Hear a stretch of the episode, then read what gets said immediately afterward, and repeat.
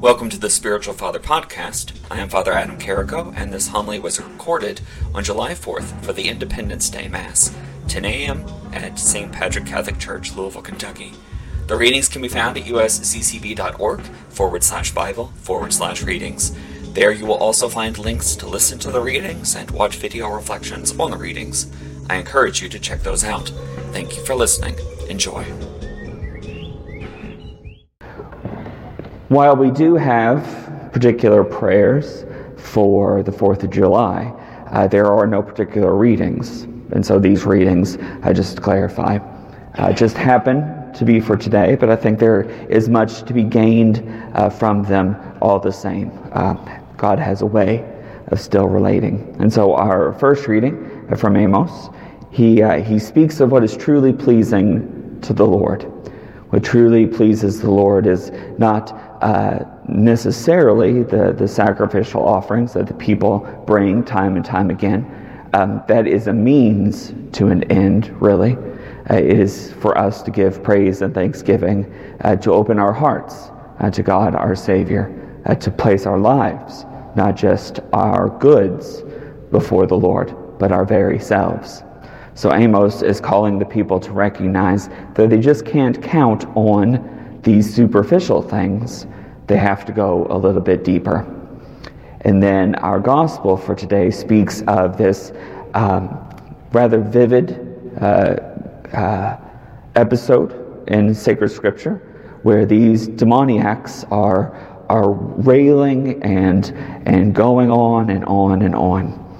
And part of me wonders how much, well, maybe to back up in the United States, seems to me at times we, uh, we make a virtue out of being offended.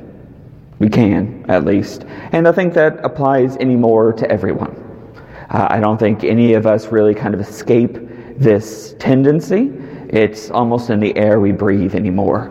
Uh, my favorite is when uh, X person is offended and then Y person is offended that X person is offended, and then X person is not offended by subject Y or subject Z, and so person Y is offended that person X is not offended subject Z, and it just it just grows. And truly, I mean, everyone who complains about people being offended they're offended. And so everyone's offended. It's this whole big mess. And what it does, ultimately, is it points the finger and says, Those people need to change. I've got it figured out. Those people need to change. That's what being offended does. Kind of relinquishes our need to do anything and puts it all on the person with whom we're offended. And I really don't think the American patriots would have appreciated that too much.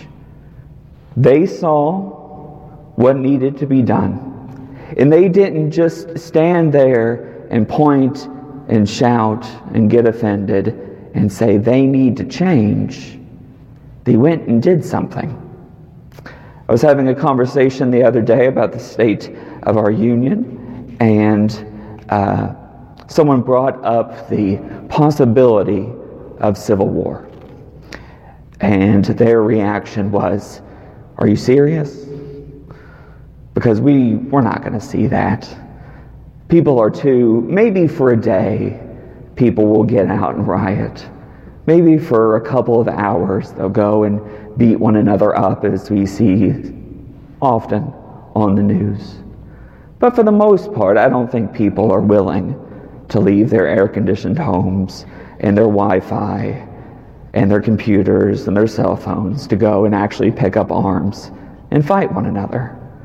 We're too content with sitting back and lobbing offense and offensiveness at one another. And that's as far as we go. Not that I'm saying we should, go out and actually fight. But there's this tendency of putting it on someone else again. I'm not actually going to do anything. It's somebody else's responsibility. And these, the populace of this town, they have known these demoniacs, these crazed people, these two individuals who have been living outside of their town. And Christ finally comes and he does something.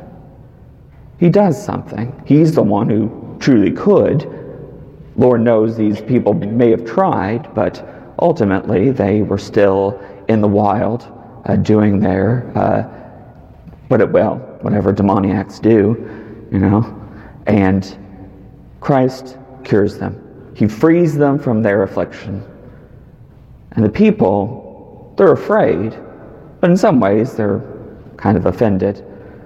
They see that the, uh, the cure for the demoniacs asked something of them as well their herd of swine. That's what it took, apparently, to free these demoniacs of, of their affliction, of their, the demons that afflicted them. It asked them to move a little bit. And they didn't want to do so. That was too much. So let us on this 4th of July give thanks to God for our great nation.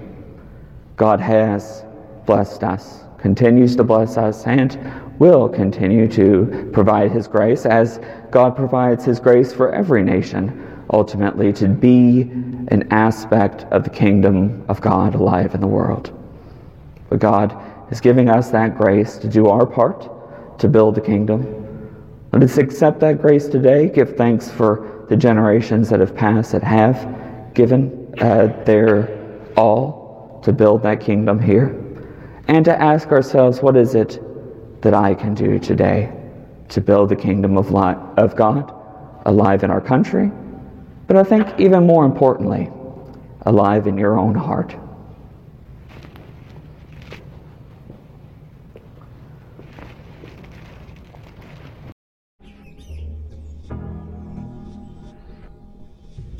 I hope you have enjoyed this homily and have gained something from it.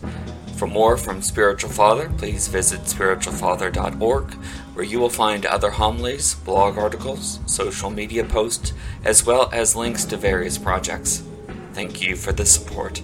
May our Lord and Savior bless you this day and every day to come.